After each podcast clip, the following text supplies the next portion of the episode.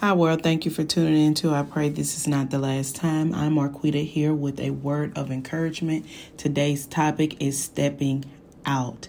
I know we have all one time of another had a fear of stepping out and stepping in the purpose and plan that God has already laid out for us in this life is that thing that is churning over and over in your spirit that you can't seem to let go. That is what God has birthed you to do. Stop looking at other people and how they're doing it. Stop looking at the world's way and seek God for direction and ask God to send the right people to help you along the path. Remember when Peter stepped out of the boat onto the water, he began to walk on the water and he did well until he gave his attention to the distractions that was going on around him. He gave his attention to the wind and the rain that came and took his eyes off Jesus. And that at that moment is when he began to sink.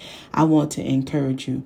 Don't stay focused on the distractions and the people around you, but keep your eyes on Christ so that you're able to be led in the right direction and you can stay afloat in the purpose and the plan that God has for your life. Start today and step out. Let's not go into 2024 doing the same old things and getting the same results. We want better and we know that God wants better for us. He has placed us here to bring heaven on earth and to be the best and stand out helping others to grow closer and closer to Christ. Thank you for tuning into I pray this is not the last time. I pray something was said that can be a help to you or to someone you know.